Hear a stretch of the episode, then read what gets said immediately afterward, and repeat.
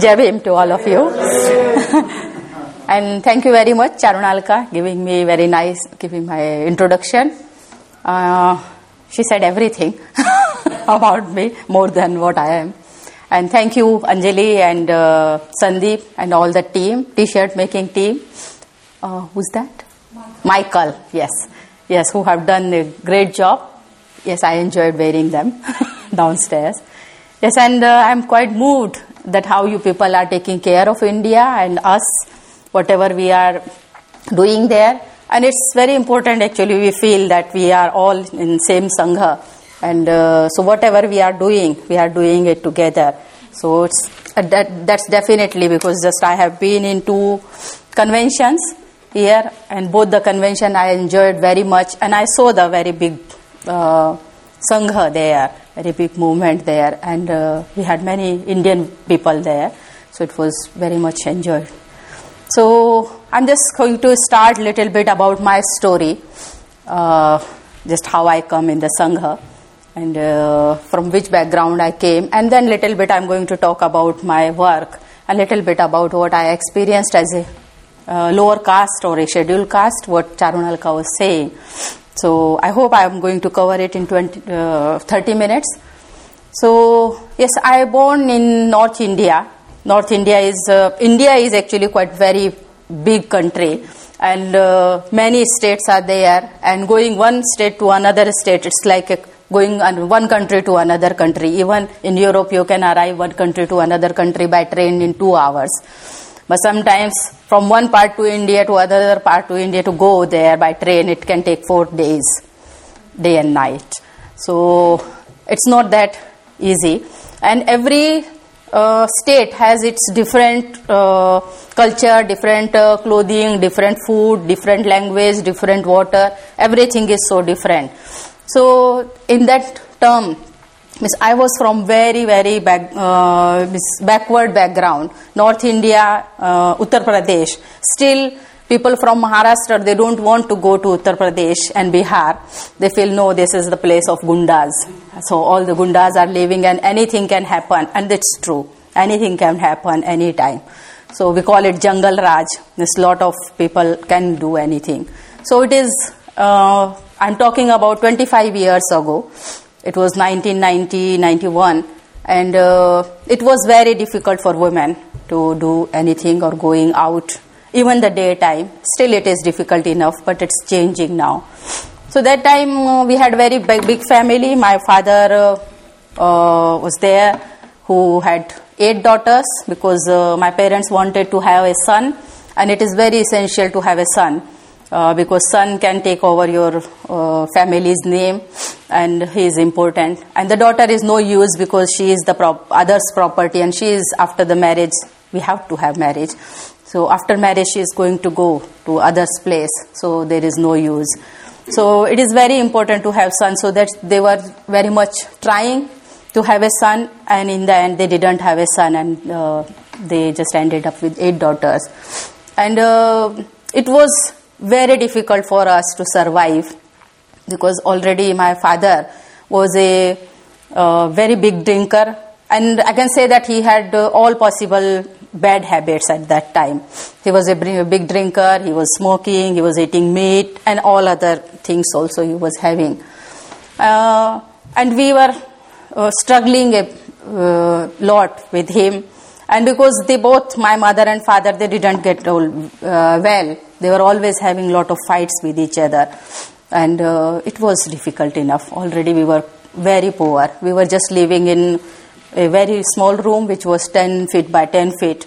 And in that room, always eight people were there because my two other youngest sister they born after my two eldest sister got married so always eight people were there in that house he used to beat us he used to beat my mother and my mother used to beat us because it was all was very difficult.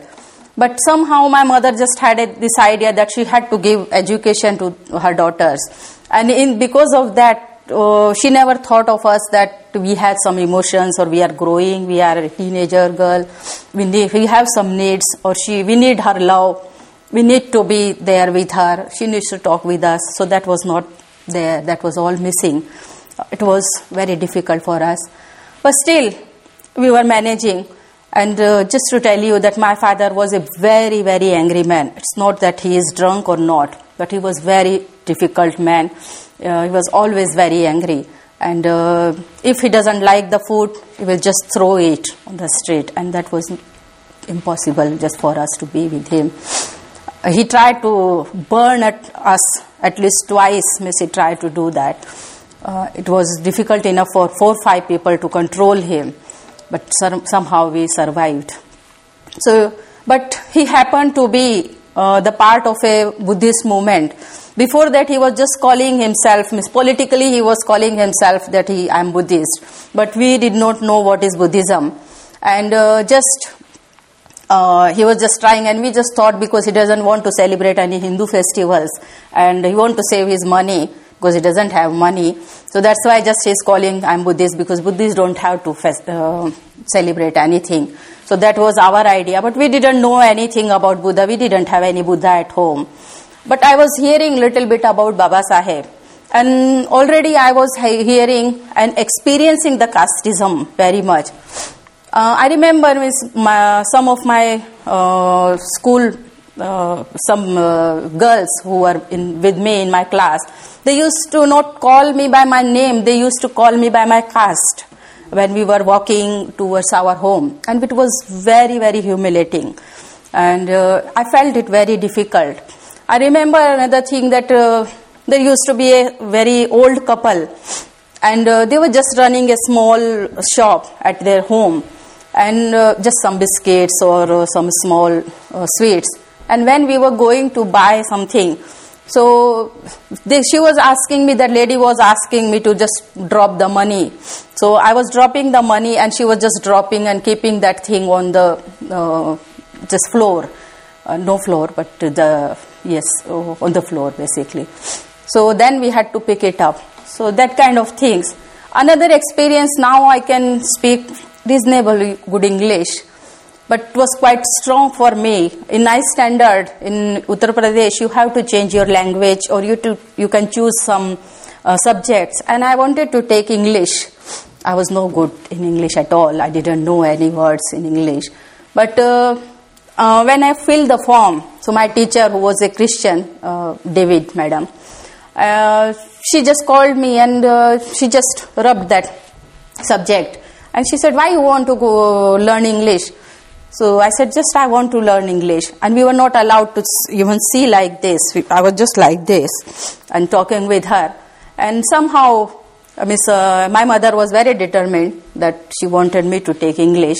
And she came and uh, she took somebody's help. And this David madam told to my mother, why you, is, you are insisting that your daughter has to take English? She's not going to England.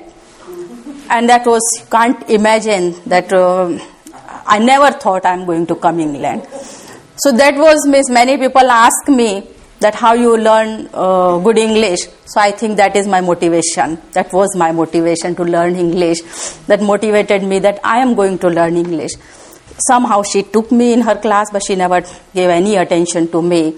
I just learned English by myself and just with my efforts. So that kind of lot of experiences we were having in my childhood when I was a teenager.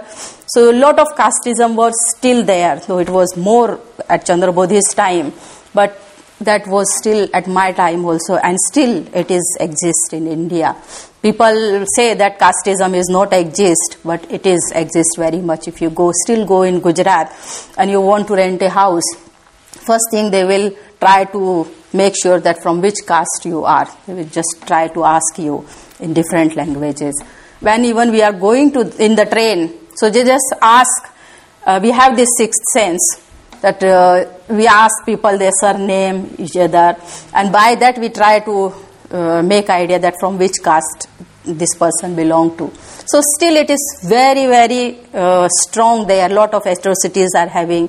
And uh, yes, I, sometimes the pictures are coming and I can't even see them. So just coming back to my life, that uh, already we had very difficult life in our family and this casteism was always there. But then my father, who was just calling himself Buddhist and he happened to be a uh, member of a Buddhist organization. So uh, they organized a retreat, a small retreat of Triratna, and uh, he went there, luckily. Uh, he took his bottle, he took his uh, uh, bidis there, so he thought that he, he can do all those things. And just you believe me that when he came, I think it was five days retreat, five or six days retreat. So he was totally changed man. He left his drinking, he left his smoking. I remember he ate meat sometimes because of his health reasons. But he left and his temper gone down very much. Even sometimes if the salt is less in the food, uh, so he was not saying anything for some time. But then uh, the temper is temper. So sometimes it was just going up and down. uh, so then he took a very good decision, a big decision. He had a piece of land, and we thought that uh, because I don't have a son to take it, so he decided to give this piece of land to the Sangha, and he invited them to come there and to build up a center. So three order members from Pune. Uh, one of them is my husband now, and uh, two with uh, other order members. So he took very good, very big step. He was so courageous, and these two other order members, uh, they went with him, and they all came to Uttar Pradesh to start a center. They built a center, and they started some classes and boys' hostel. And uh, I was bit, little bit interested in Buddhism because my father, I saw my father changing, and uh, I became very uh, fond of him later on and uh, I wanted to learn more. And to seeing these order members, I was always feeling that these order members are just. Uh, I didn't know order member actually. I'm calling them order member now. But these people are always like that. And I thought all Maharashtrian people are like that. They were so bright. They were meditating and uh, they were practicing and when we were going to the centers, so they were so generous to us, they were so kindly, they were talking with us. And I was thinking how people could be like that because in uh, Uttar Pradesh we are so rough and tough. Uh, our speech is very rough, tough.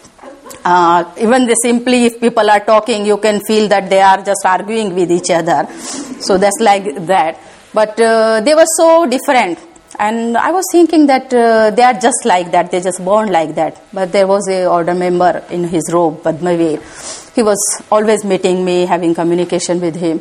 And uh, he told me that we are not born like that.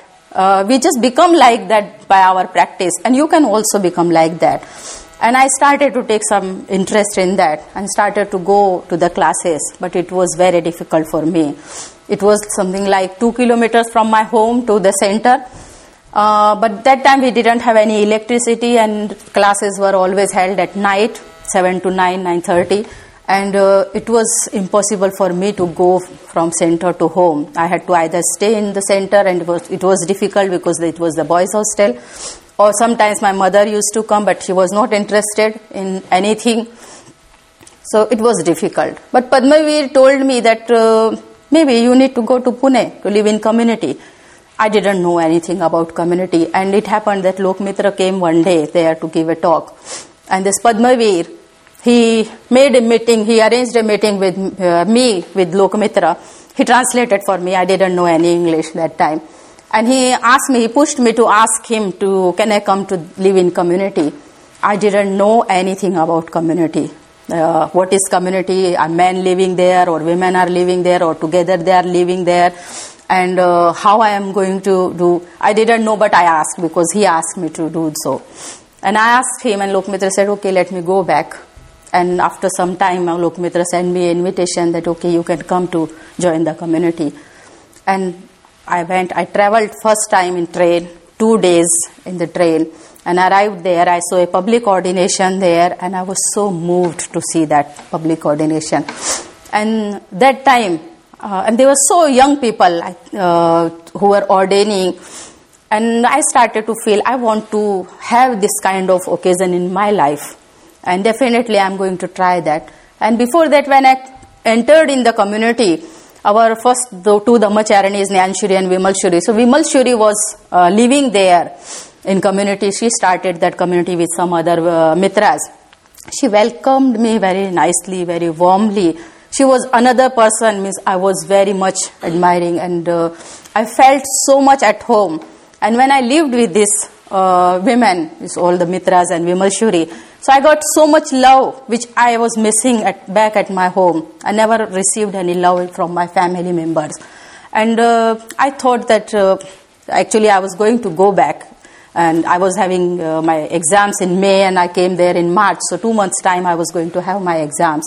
And uh, I just came there for a couple of months. But then I thought, no, I'm not going to go back there. I just want to stay there. And that is it, what I was looking for. And uh, I stayed there I never gone back to UP again. And since there, my Dhamma journey started, and now it's nearly 25 years. That was 92 uh, when I came in the beginning of 92. And since then, I'm working in different projects. Many times I worked in Karuna funded projects. And now, since last three years, I'm working uh, in ordination process team and uh, working in ordination process team, I'm enjoying actually all the projects uh, working with women. I enjoyed very much.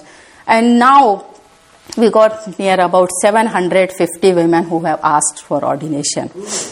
And uh, same number, I think it's the man Chandrabodhi will talk about man more. And uh, to just for them, all 750 women, we are 20 women who are working there, 20 women's team. And out of that five of the are uh, full timers and five of them are part time people and rest of them are just voluntarily working there. And we all are taking so much uh, work we are doing we are nearly every month i am in the retreat. And sometimes i am away from my home 15 to 20 days. So every month we got retreats uh, in the middle of retreats, we go to different centers also. There are many centers which are without order members, and many, many centers which have order members but only male order members. No, the Dhammacharinis are there. So we have to cover up for them. We have to take some programs for them. So each and every member try to go in at, uh, at least one, one center in every month. So, and uh, for me, it is more because I can speak different languages. So especially in North India, I can go there uh, for more. So that kind of work we are doing, and uh, now we got only we before we had uh, Karunamaya from here from England, and she is uh, amazing. Since 20 years she is working there in all the difficult conditions. However, we Indians are living and same conditions she is living. Now we don't call her Westerner, she is just Indian for us. Because if in retreat, if any retreat, we are going there and we are sleeping on the floor, she would be with us. So in every difficult condition, she is with us. So she has done great work for women. I think I as if I am not wrong, so when she came in India, so that time we were 11 Dhammacharinis, and now we are 160 Dhammacharinis mm. in India. So it's, yeah, we are all very much grateful for her. Then we got Nyan Shuri, who is our first Dhammacharini with Vimal Shuri. So she is a public preceptor, and there was Vijaya, who is a private preceptor, and that just luckily just few months ago we got three new private preceptors. So now we got six private preceptors for all these 750 women. and it's not only that what we are doing in the retreats and just providing the retreats and the study and all these things for the, these women. It's so much changing the women's life uh, as it is changing for me. This is a, you can just, you heard about my life, how it has changed. I know many women whose life has changed. I can just particularly going to give you one or two examples. So there is one woman who is, uh, uh, who just came in general retreat, beginner's retreat, somebody told her, and she had uh, some uh, depressive tendencies in her family. And her mother died because of that. And then her one father miss one brother he commits suicide uh, in a well. He jumped in a well. Other brother tried to save him and he couldn't save him. And that's why he also jumped in the well. And this girl uh, who was also having the uh, depression but she got married uh, her father arranged her marriage and she went there and when these in-laws go, get to know that uh, she is depressed and uh, she is no use. They started to beat her, getting to uh, give her a lot of hard work, and she is actually electronic engineer.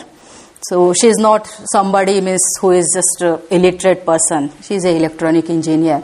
But she was so depressed, and in the end, they just throw her away from the house. They kept all her jewelry, what she got from her family, and she came at her father's place.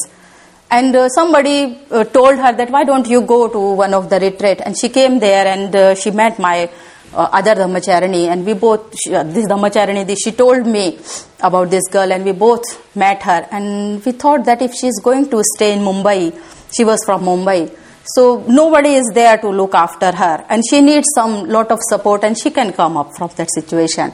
We just saw some potential there and uh, we were just thinking what to do and we discussed it later and we invited her to live in Pune. We didn't know where we were going to keep her. We had just arranged somebody, someone to live with her. And she came there and uh, she is with us since more than three years now. She is a mitra now and she is not only mitra, she have asked for ordination and she is so confident and now she is working in a charity as a computer and English speaking teacher. So she is teaching other children. So it's that kind of uh, change people can have just if you give them a hand and just you listen them. So there are many other examples I can give you uh, how women's life is changing, how men's life is changing. Many times there are difficulties in the family. Many times there are difficulties in husband and wife, relation difficulties, behavioral difficulties. And uh, many times here people go to many different therapies also. But India, in India we don't have any therapies except the physiotherapy as far I know. so that is no use for that. but I think the Buddhism is very big medicine for them. And just to listen them, to share whatever they are having and give them courage that what we got over or what we came over from the situation, the same uh, is their situation also and just to give them courage that you are not alone in the world who is having all this pain. Lot of people are like you and they have overcome from that situation.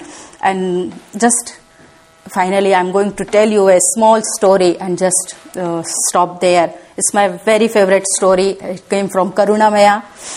And uh, Karunamaya says that there was a old lady sitting near a ocean and a lot of waves were coming and with those waves lot of fishes were coming out and they were just throwing out all lot of fishes and this woman old woman was just picking up a fish and just trying to throw it in the ocean. And just picking up a fish and trying trying to throw that back in the ocean. And a young boy was looking it from far distance. And he was just find, finding it very funny that what this old lady is doing. And uh, he came to that old lady and he asked that what you are doing. So that old lady said that I'm just trying to throw this because they are going to die. So that's why I'm trying to just throw them again so they can have their life back.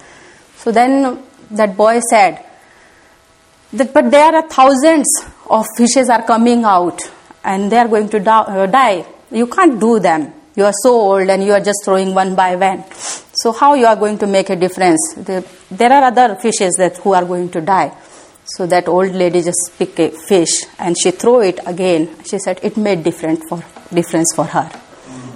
So that's we are trying to do. We all are trying to make difference in people's life. So that's it. And uh, yeah, thank you very much to listening.